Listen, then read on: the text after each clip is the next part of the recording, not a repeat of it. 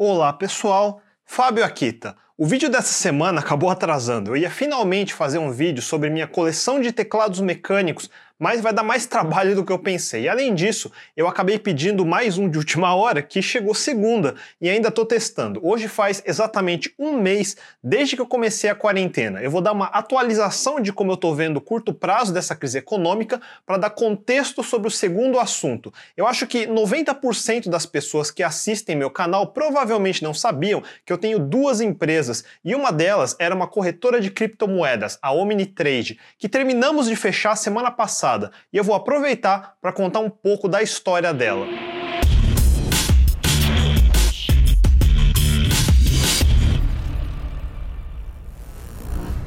Semana passada eu participei de duas lives. Se vocês não assistiram, eu vou deixar os links nas descrições abaixo. Provavelmente vão ser as duas únicas por agora, porque embora eu queira evitar o assunto, obviamente o maior interesse de todo mundo agora é sobre o desenrolar da crise econômica e da pandemia. Como eu já divaguei muito sobre o assunto nas lives, nos próximos eu vou evitar falar muito, porque na real não tem muito mais a dizer e eu detesto ficar me repetindo. Disclaimer que vale a pena repetir.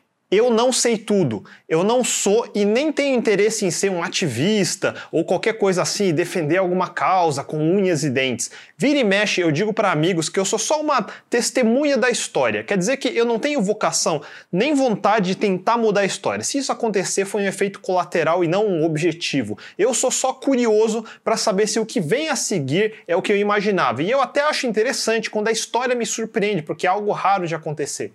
Claro que eu também gostaria que o mundo fosse utopicamente melhor, mas eu sou um pragmático realista. Eu não faço contas baseadas em sonhos, eu faço contas baseadas na realidade, por pior que ela seja. Por isso não é importante para mim que todos concordem com o que eu digo. Eu não derivo nenhum prazer de discutir com quem discorda, pelo simples fato que se eu tiver errado, eu tenho skin in the game, ou seja, eu vou ter que cortar na minha própria carne. O tema de hoje é um exemplo disso. Pronto, disclaimers feitos, uma pequena atualizada sobre minha visão da crise para usar de contexto no tema. Tenham paciência por enquanto. O que eu e alguns economistas falamos durante 2018 e 2019 sobre uma crise iminente na economia que nos levaria a uma recessão não aconteceu. Apesar da coincidência ser interessante, não é correto dizer que foi uma previsão. Nós não conseguimos prever que na realidade ia ser pior, mas muito pior do que nossos piores cenários. Muita gente ainda acha que quando a pandemia for controlada, tudo vai voltar ao normal. Infelizmente, eu acho muito improvável. Existem duas coisas que me preocupam bastante. O primeiro é a irracionalidade de todas as discussões públicas até agora. Só para variar, as pessoas estão indo perigosamente na direção de abrir mão das liberdades individuais em troca de uma falsa segurança que nunca existiu e nem vai existir. Eu avisei dois vídeos atrás que momentos assim tendem a exaltar regimes totalitários e procurar salvadores da pátria, especialmente momentos de pânico generalizado e desinformação massiva. O problema é que agora vai haver um consenso global em crenças erradas eu juro que eu quero estar tá redondamente enganado nisso. Eu vou recomendar um vídeo importante que mostra a linha do tempo dos eventos que nos trouxeram até esse ponto. Ninguém aprendeu nada antes e, pelo visto, vamos continuar não aprendendo e vamos fazer pior da próxima vez.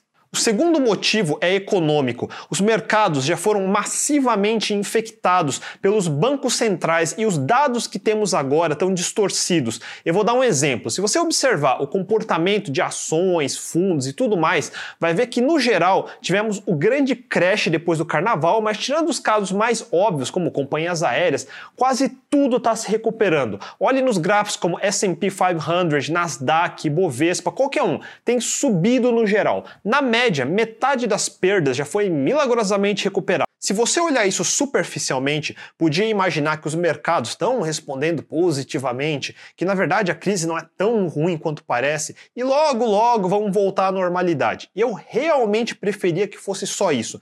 Infelizmente, não é assim que se lê isso. Seria o caso se esses dados representassem um mercado livre sem interferência, mas os bancos centrais do mundo já interferiram, estão jogando centenas de bilhões no sistema financeiro o tempo todo. O Japão sozinho aprovou um trilhão de dólares, os Estados Unidos 2,2 trilhões, o Brasil vai fazer o mesmo. É o que eu falei sobre eles estarem imprimindo dinheiro entre aspas. Eu vou ser extremamente grosseiro para simplificar. Quando os bancos centrais imprimem dinheiro, eles aumentam a oferta de dólar em circulação e eu já expliquei sobre oferta e procura. Aumente a oferta de alguma coisa e seu preço cai. Imprimir dinheiro aumenta sua oferta e desvaloriza seu valor. O efeito mais óbvio é que isso geraria inflação, que é o aumento dos preços dos produtos, por exemplo. Por isso que não adianta só sair distribuindo dinheiro como muitos acham. Isso só faria os preços aumentarem. E obviamente obviamente não adianta congelar os preços, isso só faria os produtos desaparecerem. Mas temos outro problema. A gente não vai ter inflação agora porque literalmente ninguém está podendo consumir, seja porque já ficou desempregado, seja porque está se precavendo caso fique desempregado, ou seja simplesmente porque está num lockdown rígido e não pode sair de casa e os comércios não podem abrir. Nesse caso, o risco é outro: deflação. É o caso onde nem abaixando os preços o consumo sobe. Existem países que já estavam em deflação antes da crise. Vídeo o Japão, que desesperadamente tenta aumentar o consumo faz décadas sem sucesso. Numa lógica simplista, por que você gastaria seu dinheiro hoje se amanhã você pode comprar um pouco mais com o mesmo dinheiro, já que ele não desvaloriza? Parece bom, mas não é. Isso cria estagnação.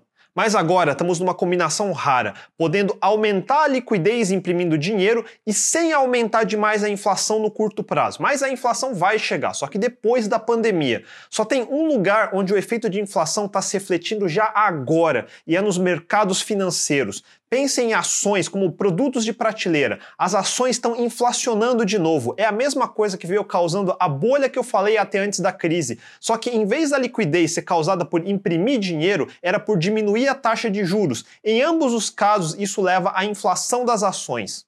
Eu não quero entrar em detalhes sobre os mecanismos, porque tem gente mais qualificada que eu para explicar isso. Mas quando eu falo imprimir dinheiro, eu não estou falando literalmente em imprimir papel moeda, e sim em quantitative easing ou QE, que a grosso modo é o governo colocar no balancete dele ativos do mercado. Imprimir dinheiro na prática é como adicionar uma linha no Excel do Banco Central. The banks have um, accounts with the Fed, much the same way that you have an account in a commercial bank. So to lend to a bank, we simply use the computer to mark up the uh, size of the account that they have with the Fed. So it's much more akin, uh, although not exactly the same, but it's much more akin to printing money than it is to borrowing. You've been printing money. Problema é que você não pode pensar nisso de forma absoluta, como papel moeda trocando de mãos. É um linguajar contábil. Pesquisem sobre isso. Esse lockdown ou quarentena global é super sério. Dependendo de que estimativas você olhar, o mundo já perdeu até esse momento todo o crescimento estimado de PIB do ano. No caso mais otimista, algo na ordem de 4 a 5 trilhões de dólares. No caso mais pessimista, pode multiplicar isso por quanto quiser, porque está difícil ver o fundo do poço. Seu chute vai ser tão bom quanto o meu. Estima-se que um terço da população do mundo está em algum nível de restrição de quarentena. Tenta colocar esse número na cabeça. Não existe situação assim na história, a não ser em períodos de guerra mundial. Isso não vai acabar bem. E se você não está acompanhando, dias atrás os Estados Unidos divulgaram o nível de pedidos de seguro-desemprego e até dia 28 de março, mais de 6,6 milhões de pessoas entraram com pedido. O normal são milhares e em poucas semanas chegou em milhões. Isso não aconteceu na crise de 2008, nem 2001, nem 87. É um nível catastrófico e muitas empresas já estão fechando. Eu quero que vocês gravem esse gráfico que mostra seguro-desemprego desde os anos 80 até agora e o pico no fim do gráfico que é esse ano. Os efeitos dessa crise já estão se tornando permanentes. Essa vai ser a nova realidade. Pronto, sem me alongar demais, vamos parar por aqui no meu big picture e descer para o meu mundinho bem menor. Eu naturalmente não confio em papel moeda, muito menos a do Brasil. Como eu já disse antes, eu vivi os tenebrosos anos 80 e senti a hiperinflação na própria pele. Por outro lado, eu sempre vivi num mundo pós-segunda guerra, mais especificamente pós-Bretton Woods e pós-desvinculação do padrão ouro, ou seja, um mundo de dinheiro virtual e câmbio flutuante. Significa que eu suspeito de basicamente tudo, embora eu precise conviver com isso. Por outro lado, eu sou economicamente conservador. Eu não tenho vocação para trader nem investidor de risco. Eu gosto de risco, mas até certo ponto. Por isso, nenhuma promessa de tech, startup, unicórnio me atrai. Os venture capitalists não gostam muito de mim, aliás. Nem eu sou imune, claro, certamente já me balançou em algumas épocas, mas tudo sempre pareceu um golpe. Eu nem estou dizendo que existe a intenção, só que o marketing é extremo demais. Ironicamente, foi por isso que eu me interessei por criptomoedas. E eu sei o que você pensou, mas aguentem até o fim. Eu não vou tentar vender criptomoedas como nenhum salvador da pátria, não. Por volta de 2009 ou 2010, apareceu as conversas em torno de moedas digitais e Bitcoin. E eu cheguei a minerar na época que um Bitcoin valia centavos. E, obviamente, eu também fui um daqueles que tinha Bitcoins lá no começo e não guardou a carteira. Pois é, de repente hoje valeria alguns milhões, vai saber. Cagada minha não ter dado atenção.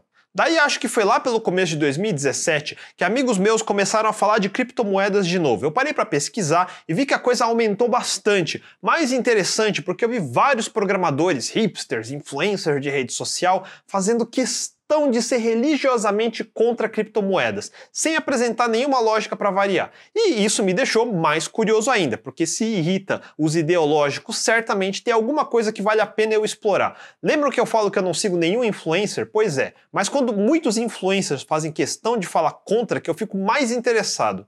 A tecnologia em si é razoavelmente simples. Você consegue ler o lendário paper original do Satoshi Nakamoto, que completou 10 anos ano passado, em uma hora e entender. Aliás, para entender criptomoedas no nível técnico, você precisa, no mínimo, saber o que eu já expliquei sobre criptografia nesses dois vídeos do canal. Deem uma estudada. Existem centenas de vídeos, posts de blog e até livros já hoje em dia explicando o funcionamento de um ledger digital. Eu não vou perder tempo explicando tudo de novo. Pesquisa por conta própria própria e se ainda não fez isso, para efeitos desse vídeo, assuma que funciona. Aqui eu podia começar a explicar o que é um ledger, o que é uma transação, como é feita a assinatura e mineração de blocos e blá blá blá. Mas isso já existe super bem explicado em centenas de lugares, é só pesquisar um pouco. Em vez disso, deixa eu passar rapidamente por quatro das principais coisas que as pessoas leem no título de notícias e não pensam nem dois segundos a respeito. A primeira coisa é sobre a lentidão em assinar blocos, a tal mineração, que na prática é o trabalho de validar as transações de um bloco antes de adicionar no blockchain e através disso desbloquear mais um pouco de bitcoins como prêmio. No caso do Bitcoin, isso pode levar 20 minutos a mais. Isso impossibilita usar Bitcoin numa maquininha de pagamento no caixa de uma loja, por exemplo, e isso é verdade. Mas isso não me preocupa, existem alternativas para isso. De forma simplória, pensa num boleto. Ela precisa de um dia para processar e confirmar. É parecido. Você não usa boleto num caixa do supermercado. Para isso, você usa outras coisas, como seu cartão de crédito, que é rápido porque você não usa dinheiro e sim outra invenção chamada crédito. A administradora de cartão não checa se você tem dinheiro na sua conta, e sim se você tem direito a crédito por sua boa reputação de bom pagador. No fim do mês, ele emite uma fatura e daí de fato você paga ou não. Todo mundo pensa que dinheiro é tudo igual, mas não é. Uma coisa é papel moeda na sua mão, outra coisa diferente é a representação virtual do saldo da sua conta bancária. Outra coisa diferente é o crédito no cartão e assim por diante. São todos formas de dinheiro virtual. A segunda coisa é o custo dessa mineração, particularmente o controverso uso de energia. Sinceramente, isso é mais político que prático. O título de matérias é sempre algo do tipo: nossa, a mineração de bitcoins usa o mesmo tanto de energia para iluminar as casas de uma pequena cidade. Daí vira trending topic no Twitter. E eu falo que se algo similar ao Twitter existisse nos anos 40, a gente não teria computadores hoje. Um dos primeiros grandes computadores comerciais foi o ENIAC. Ele era tão veloz que podia executar executar 5 mil operações de adição por segundo. Ele tinha uns 15 metros de comprimento e consumia tanta energia e dissipava tanto calor que você podia aquecer um pequeno lago do lado dele. Eu já consigo ver os tweets de 1945. Esse tal de computador é uma abominação. Um único computador poderia iluminar dezenas de casas numa pequena cidade. E adivinhem, os processadores modernos de hoje fazem bilhões de operações por segundo a uma fração da energia de um ENIAC. Qualquer calculadora moderna é mais rápida que isso. Eu vou contar uma novidade para vocês que viveram embaixo de uma rocha em Marte nos últimos 100 anos. A tecnologia evolui rápido, o tempo todo. A terceira coisa é a aversão a criptomoedas, porque ela é usada para coisas obscuras, sequestro, tráfico de drogas, espionagem, sei lá mais o que. Se isso te preocupa, eu vou te contar qual é a moeda virtual mais usada no crime organizado e no mercado negro. Se chama dólar. O tanto de dólar que circula só em tráfico de drogas por ano provavelmente supera o valor de todos os bitcoins que existem hoje. Se usar uma moeda que está envolvida com crimes é uma ofensa à sua pessoa, use lógica. Eu recomendaria que você deixe de usar qualquer moeda e volte a fazer escambo. A quarta e última coisa relacionada, e dessa vez é meio real, que criptomoedas estão associadas a golpes de pirâmide. Essa é mais difícil de explicar, mas deixa eu tentar. Da mesma forma como usos ilícitos, você não precisa de criptomoedas para criar fraudes. Dólares e qualquer outra moeda servem. Produtos consumíveis servem, sei lá, shake para emagrecer, por exemplo. Quantas pirâmides existem que todo mundo chama de marketing multinível? Não existe nada inerente na tecnologia de blockchains que as tornam necessariamente fraudulentas. O problema é o uso do nome. De fato, a maior parte dos negócios associados a criptomoedas que ganharam mais notoriedade são ligados a fraudes, em particular pirâmides. E aqui eu vou ser advogado do diabo. Fraudes como essas existem porque as pessoas consomem as fraudes. Isso vale para tudo. Vira e mexe, eu cutuco os tais coaches quânticos e tal, mas metade do problema é que eles existem para atender uma demanda. Por mais bizarro que pareça, existe uma demanda que está disposta a pagar para ser enganado em busca de sonhos irreais a preços baratos.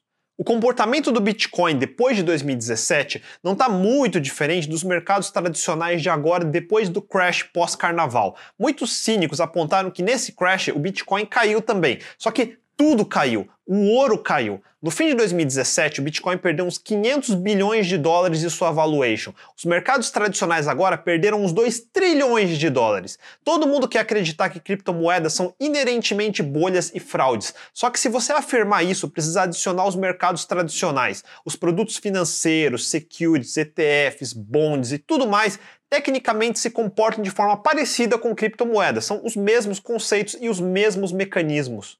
A grande diferença entre um Bitcoin e um dólar é o mecanismo na sua fundação. Você nunca se perguntou por que o dólar é a moeda dominante e de maior valor no comércio internacional? Eu recomendo que vocês pesquisem sobre isso na história, mas existiu uma data para isso, julho de 44, depois da Segunda Grande Guerra Mundial, quando 730 delegados de 44 nações se reuniram no hotel Mount Washington em Bretton Woods, New Hampshire, nos Estados Unidos, para uma conferência para definir a política monetária do mundo, e foi aí que definiram o dólar como a moeda base que na época era lastreado em ouro, sendo os Estados Unidos o país com a maior reserva de ouro.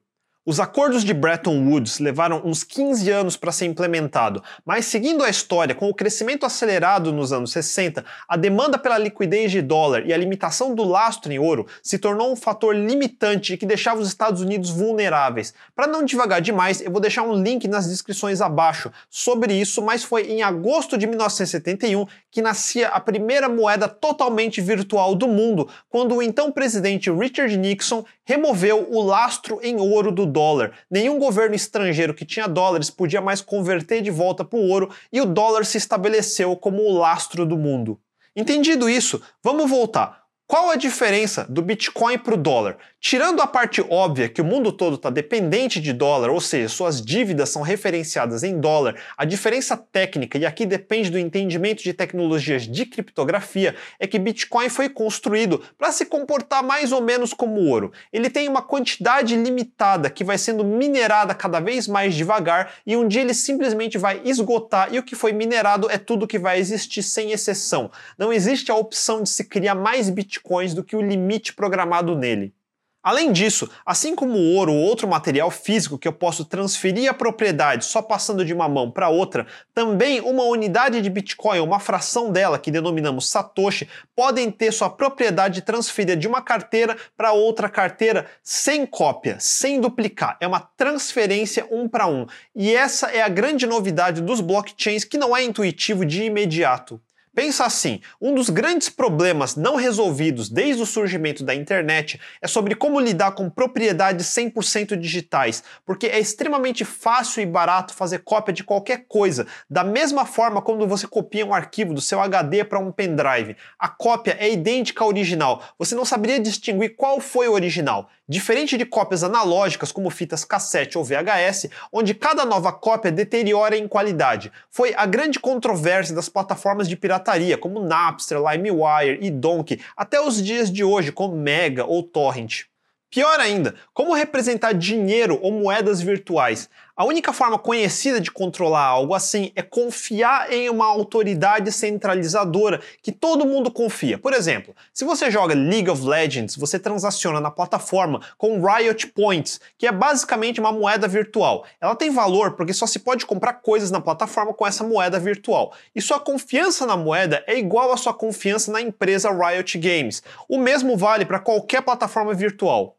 Com o dólar é basicamente a mesma coisa. O valor do dólar deriva no seu valor de moeda de troca internacional e como lastro de todas as dívidas do mundo. Pergunta para a Rússia se quando ele vende gás para a China ele prefere ser pago em dólares ou yuan. Ou pergunta para a Arábia Saudita se quando ele vende petróleo para a China ele prefere ser pago em dólares ou yuan. Aliás, eu pergunto para você, se tivesse a opção do seu salário ser pago em dólares ou yuan, qual você escolheria? Essa confiança é equivalente a confiar no Fed, o Banco Central Americano, a única entidade que tem soberania para imprimir mais moeda e controlar a política monetária. O que é o dólar? A grosso modo, é um número numa planilha, mais especificamente um livro razão, ou em inglês, um ledger.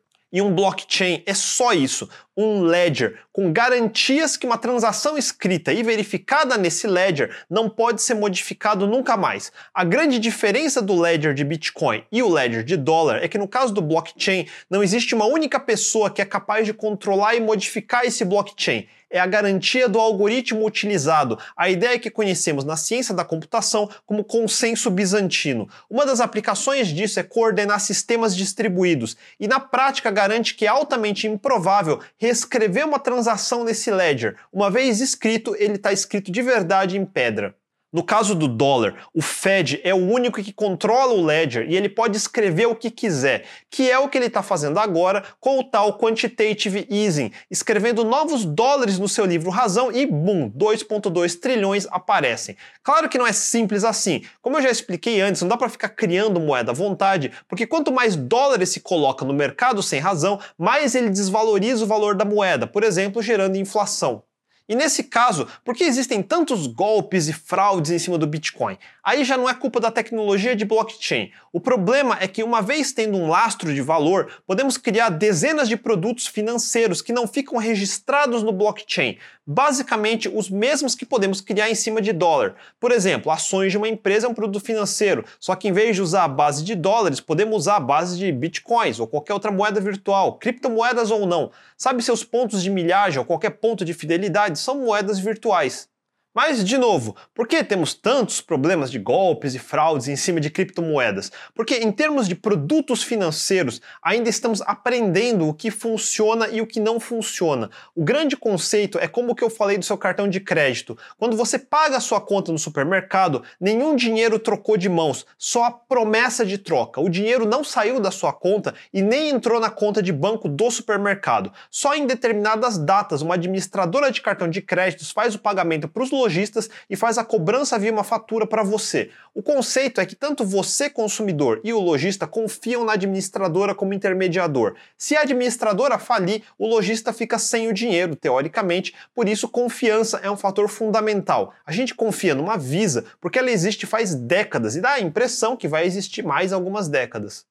A mesma coisa na bolsa de valores. As corretoras intermediam as compras e vendas entre a bolsa e você, mas as corretoras em si não são donas das ações e principalmente não são donas dos order books ou livros de oferta, o que comumente se chama de pedra. A grosso modo funciona assim: toda vez que uma Petrobras quer vender ações, ela registra na B3. Todas as corretoras enxergam a mesma quantidade e começam a receber ordens de compra de seus clientes. Compra 50 reais, compra 60 reais.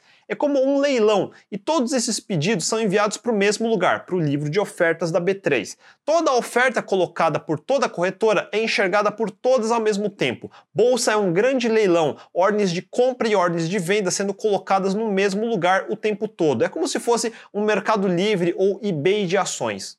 Não importa qual corretora você usar, teoricamente você enxerga exatamente o mesmo livro de ordens da B3 para as mesmas ações e outras classes de ativos. O que varia é o nível de serviço e coisas como taxas de administração. Teoricamente, mesmo se uma corretora falir, você não perde suas ações porque sua propriedade é registrada na B3. É uma puta burocracia mudar a custódia das ações quando você sai de uma corretora e vai para outra, mas isso é possível.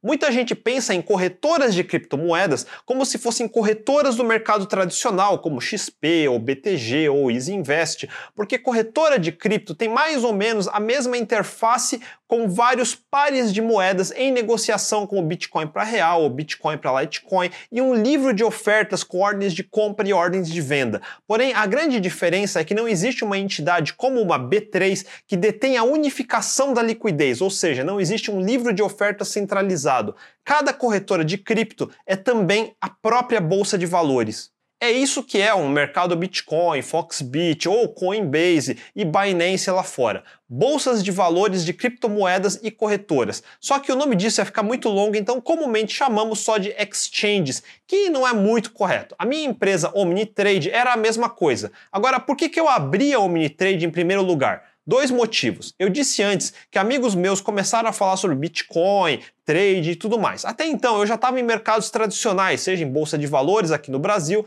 e eu já estava dolarizado em fundos nos Estados Unidos. Felizmente eu tive a oportunidade de começar a diversificar já faz algum tempo. Assim como todo mundo, eu ouvi todas as histórias que vocês ouviram sobre o consumo massivo de energia para minerar, diversos casos sobre uso de bitcoins em crimes, as diversas pirâmides e golpes e tudo mais, e nada disso me interessou. Mas a tecnologia por trás eu achei muito interessante inteligente e elegante. Se você estudou o mínimo de ciências da computação e um básico de economia, não era difícil enxergar além do hype e das fake news. A base de tecnologia é sólida. Uma evidência disso é que ela está publicamente exposta faz 10 anos e, mesmo com o incentivo econômico de lucrar muito, nenhum hacker de nenhum lugar do mundo conseguiu quebrar ainda. Veja meus vídeos de criptografia e até de supremacia quântica para entender por quê. Certamente pode ser melhorado, como tudo em tecnologia, mas a fundação fazia sentido e o resto das notícias era só isso: barulho.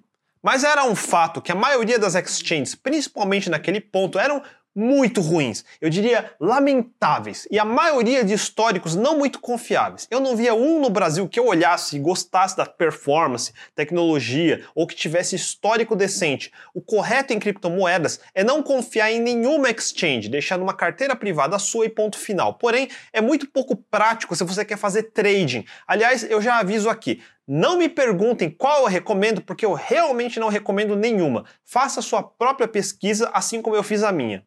De qualquer forma, o que eu queria fazer era realmente brincar na volatilidade. Para a maioria da população, o que todo mundo gostaria de ter é estabilidade e dormir com seu dinheiro valendo X e acordar no dia seguinte ainda valendo o mesmo X. Em mercados de risco, como ações ou cripto ou qualquer classe de ativos, isso não é verdade. Você pode dormir rico e acordar pobre ou vice-versa. Por isso a gente fala para quem for amador e não puder perder o que está investido, nem tentar. Sério, fica longe.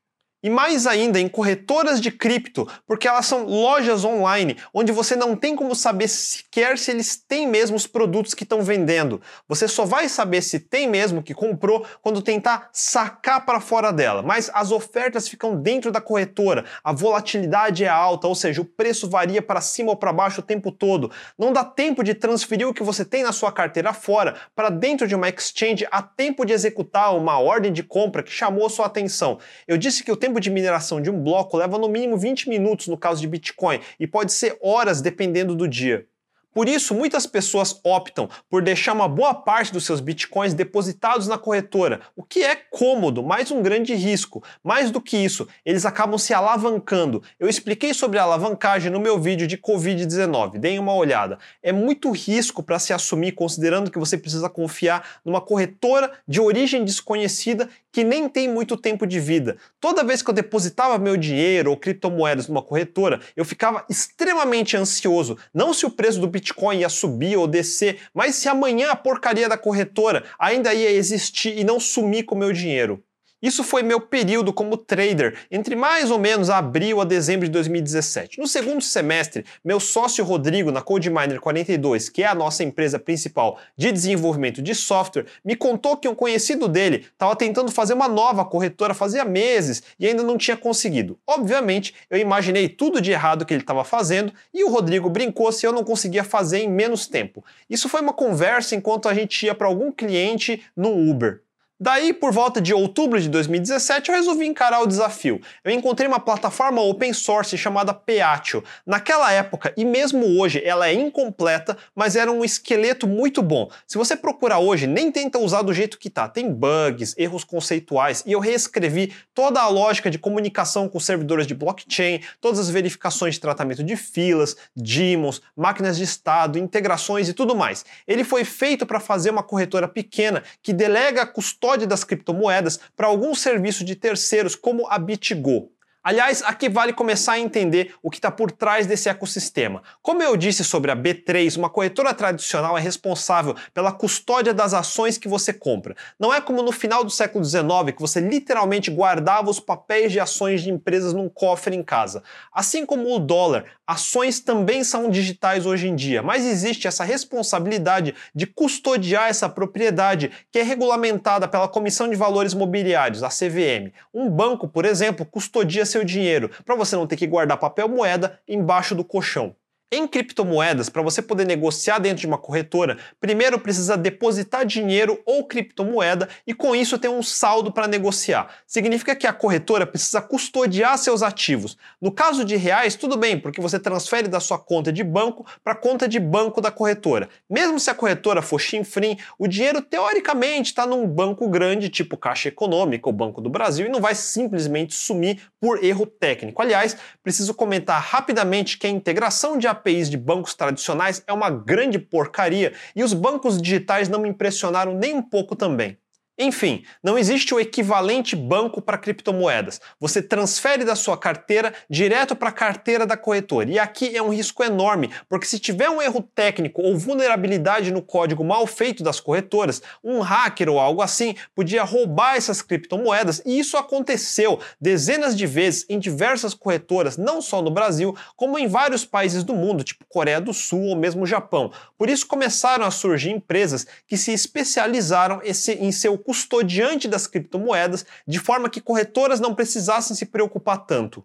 A estratégia é simples. Para poder cumprir com o volume diário de saques que normalmente acontecem, as corretoras mantêm um certo tanto do que chamamos de hot wallets, que são carteiras que a plataforma acessa automaticamente. Mas, para se proteger de eventualmente um hacker invadir a plataforma, mantém-se a maior parte em outro lugar, num cold wallet, que a plataforma não tem acesso automático e normalmente precisa de duas ou mais pessoas de verdade para assinar a transferência entre as duas carteiras manualmente.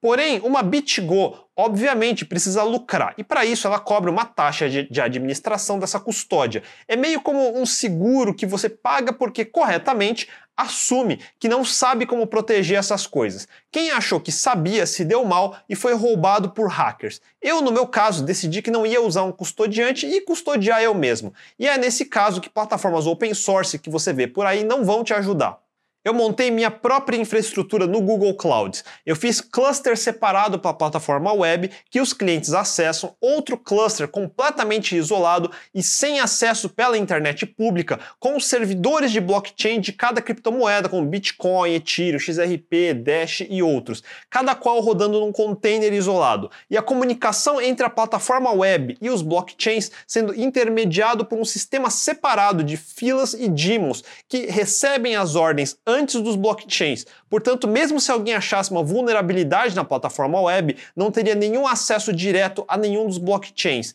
E quando eu falo blockchains, me refiro às hot wallets, que são cópias dos blockchains de cada moeda com a capacidade de assinar transações usando a chave privada da nossa carteira hot.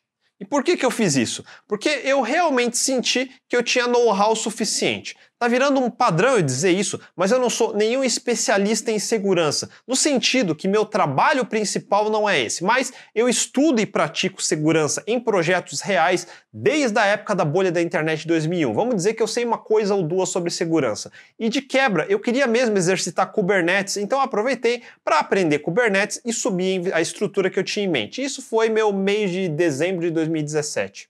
Nesse ponto, eu já não estava programando sozinho. Alistamos vários programadores da CodeMiner para me ajudar. Alguns refizeram front-end, alguns me ajudaram a corrigir mais bugs que fomos encontrando na plataforma open source, atualizando diversas bibliotecas e práticas de código antigas, adicionando testes automatizados para muita coisa que não tinha, e no final ele ficou razoavelmente melhor e internamente diferente do que era o open source original. Em janeiro de 2018, a bolha já tinha estourado. Mas tudo bem, por um lado eu achei que seria bom, porque muitas das corretoras ruins ou realizando más práticas iam sumir com o tempo, então eu continuei desenvolvendo e foi quando decidimos contratar uma empresa terceira de auditoria de segurança que passou um mês realizando testes para ver se havia alguma vulnerabilidade que eu não tinha visto. Nenhum sistema online é 100% seguro e se eu fosse um invasor, até havia alguns caminhos bem tortuosos que eu podia tentar para invadir, mas a chance era improvável demais, dada a infraestrutura e contingências que colocamos.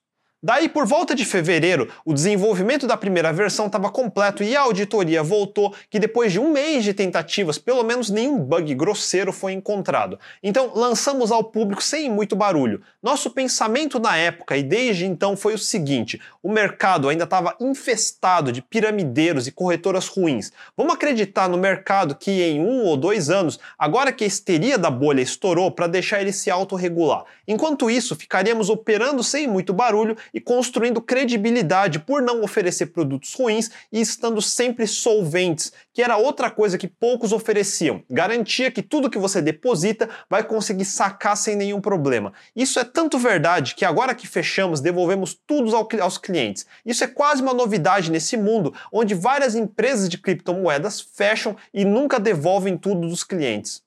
No mínimo agora eu tinha onde depositar as minhas próprias criptomoedas e dormir tranquilo, sem acordar no dia seguinte e descobrir que a maldita corretora foi hackeada ou faliu. E durante os meses seguintes fomos melhorando mais bugs, performance, escalabilidade, segurança e adicionando mais criptomoedas. Eu não sei se eu era o único, mas com certeza era um dos poucos que custodiava tudo nos meus próprios servidores de blockchain. Agora tem outro problema, liquidez. O problema do ovo e da galinha de qualquer corretora é que todo novo cliente entra numa plataforma dependendo do livro de ofertas. Se não tiver ninguém negociando, ninguém entra. Mas se ninguém entrar, nunca vai ter ninguém negociando. Por causa disso, muitas corretoras simplesmente mentem no livro de ofertas e adicionam volumes completamente falsos. Se você não entende tudo que eu falei até agora, não ia conseguir diferenciar, mas se parar para observar, não é tão difícil encontrar os padrões de um livro falso. Eles basicamente não têm o Bitcoin que eles falam que estão vendendo. Não digo que é só no Brasil, não. Em diversos países da Ásia, como na China, você via várias falsificando os volumes na cara dura. É uma falsa liquidez com o objetivo de atrair pessoas de verdade e ir substituindo as ordens falsas por ordens de verdade. Se fossem só ordens falsas, mas que representam um volume de verdade, ainda vá lá. Eu diria que o mercado tradicional faz a mesma coisa, particularmente no mercado de opções, que tem bem menos liquidez que no de ações. Liquidez é sempre o problema. Para não ter que fazer números falsos nas plataformas, ainda existe outra opção, os market makers. Literalmente, eles criam o mercado e garantem a liquidez, ou seja, se ele colocar uma ordem de venda de mil reais e alguém quiser comprar nesse preço, ele vai conseguir fechar a ordem. Existem várias pessoas e empresas que fazem isso no Brasil e fora, porém eles cobram uma margem de lucro para eles, taxas de serviço. E não vou dizer qual, mas uma das mais conhecidas começa cobrando na faixa de 20 mil reais por mês para preencher seu livro de oferta ofertas e oferecer liquidez. Como nosso objetivo não era crescer rápido demais, ainda mais que todo mundo ainda estava no choque do estouro da bolha de 2017, preferimos crescer organicamente. Eu e meu sócio colocamos nossas próprias criptomoedas e fomos crescendo um cliente de cada vez. A gente não tinha pressa porque a Omnitrade sempre foi um negócio razoavelmente enxuto. Para a gente chamar gente massivamente, precisaríamos gastar ordens de grandeza mais dinheiro do que gastamos para construir a plataforma só em marketing. Só que mesmo assim, a reputação de criptomoedas estava nos chinelos, graças aos piramideiros e a toda a publicidade negativa nos noticiários. Como que você reverte a má reputação se na TV, jornais, revistas e tudo mais, todo mundo associou criptomoedas com piramideiros? Como sempre, nós sabemos que depois de um crash, uns dois anos depois, os mercados tendem a começar a se recuperar. O povo tem memória curta, então toda a má reputação ia começar a se dissipar e se fizéssemos um bom serviço e continuássemos a evoluir a plataforma, a gente encontraria uma janela de oportunidade no futuro. Nós não tínhamos a necessidade de forçar a barra bem naquele timing horroroso. Além disso, em maio de 2020 aconteceria o evento de halving, que em termos simples é o aumento automático da dificuldade de minerar bitcoins, diminuindo a oferta, o que naturalmente segue com o aumento do seu valor, o que poderia ser um gatilho para uma nova corrida de crescimento. Então, 2018 foi um ano de observação e aprendizado. Foi em agosto de 2018 que eu abri esse canal e resolvi postar alguns vídeos das minhas observações dos mercados. Eu queria ver com os meus próprios olhos como que a Europa, a Ásia, Estados Unidos estavam se comportando. E por isso eu fui para Seul, Ilha de Malta, São Francisco e documentei nos primeiros vídeos desse canal que vocês podem assistir na playlist de blockchain que eu vou deixar também nas descrições abaixo. E eu ainda vi muito oba-oba, muito confete, muita promessa mercado ainda não aprendeu com o crash de 2017 e por isso durante toda a vida desse canal você não me viu jogando mais lenha nessa, nessa fogueira. Enquanto isso, meu negócio principal é a Code Miner. Eu falei rapidamente dela no vídeo de Aprendendo a Aprender. Também falei que a gente costuma jogar desafios para os estagiários e júniors. Um desses desafios era participar da manutenção da Omnitrade. Como eu falei brevemente, a infraestrutura é complicada para o iniciante, com diversas peças móveis e vários conceitos que pouca gente conhece, tanto sobre blockchains quanto finanças. E sempre tivemos um backlog de melhorias, novas funcionalidades. E por dois anos, anos, quase todo estagiário que entrou na Code teve que se exercitar puxando alguma tarefa da Omnitrade. Só o setup do projeto todo já é mais complicado que a maioria dos projetos web por aí, então era um bom exercício. Outro conceito que eu já falei em outros vídeos, como no Começando na Carreira de TI, é que eu acredito que tanto um estagiário quanto um sênior devem ser capazes de chegar numa solução similar de código. A diferença é que um sênior já teve anos de experiência e de 20 caminhos diferentes, ele sabe que 18 não vão funcionar, daí ele foca em dois de maior chance. Um estagiário não sabe e ele é obrigado a testar todos. A razão pelo qual o código de estagiário tem má reputação é porque eles esperam que ele chegue na solução certa no mesmo tempo tempo que um sênior chegaria e sem ninguém revisando. Obviamente vai dar errado. Simplesmente coloque ele perto de alguém mais experiente que ele vai eliminar 18 tentativas que ele já sabe que não funciona e que revise o código depois para rejeitar as tentativas erradas. E se o estagiário tiver o perfil que eu falei no vídeo anterior, ele chega num resultado razoável. Portanto, por dois anos, a Omnitrade também serviu como um bom laboratório para todos os programadores da empresa. Vários excelentes programadores que estão hoje atendendo meus clientes dos Estados Unidos passaram por isso. Portanto, a plataforma representou uma melhoria de qualidade para CodeMiner. A estrutura ficou tão azeitada que eu tirei as mãos e que é outro sinal de maturidade, quando o programador original pode parar de mexer e a plataforma não quebra. Se um sistema depende excessivamente do programador original, ele provavelmente provavelmente está mal feito. Um teste de saúde de todo bom sistema é rotacionar os programadores. Fica a dica. Mesmo não investindo em marketing pelos motivos que eu expliquei, mesmo não tendo nenhuma equipe de desenvolvimento em tempo integral porque era usado o tempo da CodeMiner, mesmo não pagando serviços de custodiantes nem de market makers, ainda assim os custos operacionais da Omnitrade chegavam perto de 50 mil reais por mês. É um custo de mais de meio milhão de reais por ano que saía do meu bolso e do meu sócio Rodrigo. Aliás, isso pode parecer bastante coisa, mas lembre-se de quanto está o real comparado com o dólar. Isso dá míseros 200 mil dólares por ano, que nos Estados Unidos é o salário anual de um bom programador em Silicon Valley. Eu poderia chutar que existem corretoras que pagam bem mais que isso para uma plataforma inferior, mas chegamos em 2020 e vocês já sabem o que aconteceu. Foi uma pena fechar porque havia mais coisas que não tentamos porque não precisávamos naquele momento. A arquitetura que montamos aguenta até um nível de escala. Para um nível mais massivo, do tipo para suportar uma Coinbase ou Binance, precisaria de outra arquitetura, mas não fazia sentido fazer a mais complicada antes do tempo. Outra dica: você não precisa da solução mais complicada no dia 1. E sim, se você der certo, você vai reescrever uma parte ou todo o seu software. É inevitável. Não me venha com conversa de amador de vamos fazer certo da primeira vez, porque isso é garantia de gastar demais e fazer errado.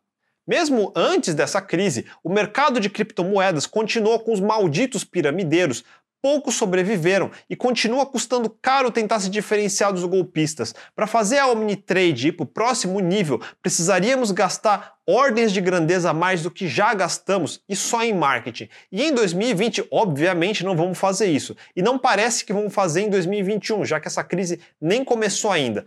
Pior, assim como a empresa de todo mundo, essa crise põe em risco a minha empresa principal, a CodeMiner. Felizmente, até hoje não tivemos que demitir nenhum programador, mas como eu disse, essa crise não tem data para acabar. Portanto, a coisa racional a se fazer é cortar todos os custos não essenciais e nesse ponto a Omnitrade não é essencial para a sobrevivência da CodeMiner. Então, a decisão que precisa ser tomada rápido é clara. O que já foi investido chama-se custo perdido e o que vamos deixar de gastar agora chama-se fazer caixa, que é a prioridade número um de todo empresário no mundo. Quando não se tem uma data para acabar a crise, nem todo o caixa do mundo pode ser suficiente. Como não somos nenhuma corretora gigante, não foi tão difícil desligar a plataforma. Primeiro, desligamos as negociações, comunicamos todos os clientes de inúmeras formas e tentamos inúmeras vezes, até ligando um a um quem não estava respondendo. Até o dia de hoje, praticamente todos fizeram saques. Ainda temos uma pequena lista de pessoas que não encontramos de jeito nenhum, mas os saldos de todos estão na Cold Wallet e vamos continuar devolvendo até o último. Eu tenho zero interesse em ficar com o dinheiro dos outros. Com tudo isso dito, alguns podem se questionar se eu parei de acreditar em criptomoedas, e a resposta é não. Voltando à situação atual, eu disse que os bancos centrais estão se vendo numa situação ruim, onde estão sendo obrigados a imprimir mais dinheiro, desvalorizando ainda mais as moedas. E nós estamos só na primeira onda da pandemia. Muitos acreditam que podemos estar para entrar numa segunda onda. A recuperação aparente dos mercados financeiros não é uma garantia, e eu diria que a probabilidade maior é que nós vamos ver ainda mais um crash brutal nas próximas semanas ou meses. O crash pós-carnaval fez os mercados perderem uma média de 40% do seu valor e eu ainda acho que vamos chegar a 50% antes de ver o fundo. Eu ainda estou segurando os bitcoins que eu comprei em 2017, comprei mais em 2018 e um pouco mais em 2019. Não só criptomoedas, eu tenho comprado ouro, imóvel, dólar, fundos, ação. Eu diversifiquei o quanto eu podia e mesmo assim pode não ter sido suficiente. E eu aproveito para dizer, eu não sou analista financeiro, por isso não me façam perguntas do que você devia fazer com o seu dinheiro ou investimentos, porque eu não pretendo responder. Eu mesmo não tenho certeza dos meus. E eu tenho amigos que têm anos de experiência no mercado financeiro. Faça sua lição de casa. No caso particular de Bitcoin, o próximo grande evento para ficar de olho é o halving, que acontece mais ou menos a cada quatro anos. Só aconteceram dois na história até agora, em novembro de 2012 e em julho de 2016. E o próximo vai acontecer daqui a 26 dias a contar de hoje, 15 de abril de 2020. Aqui eu diria que, se ficaram com dúvidas, podem mandar nos comentários abaixo. Porém, o vídeo do Covid-19 que eu fiz acabou viralizando e atraiu todo tipo de gente fazendo comentários inúteis. Eu leio praticamente todos os comentários que vocês fazem aquilo virou improdutivo. Por isso eu desativei. Se acontecer a mesma coisa com esse, eu vou desativar também. Então atenha-se a comentários de verdade. Enfim, se curtiram o vídeo, mandem um joinha, assinem o canal, cliquem no sininho para não perder os próximos episódios e não deixem de compartilhar com os seus amigos. A gente se vê na próxima. Até mais!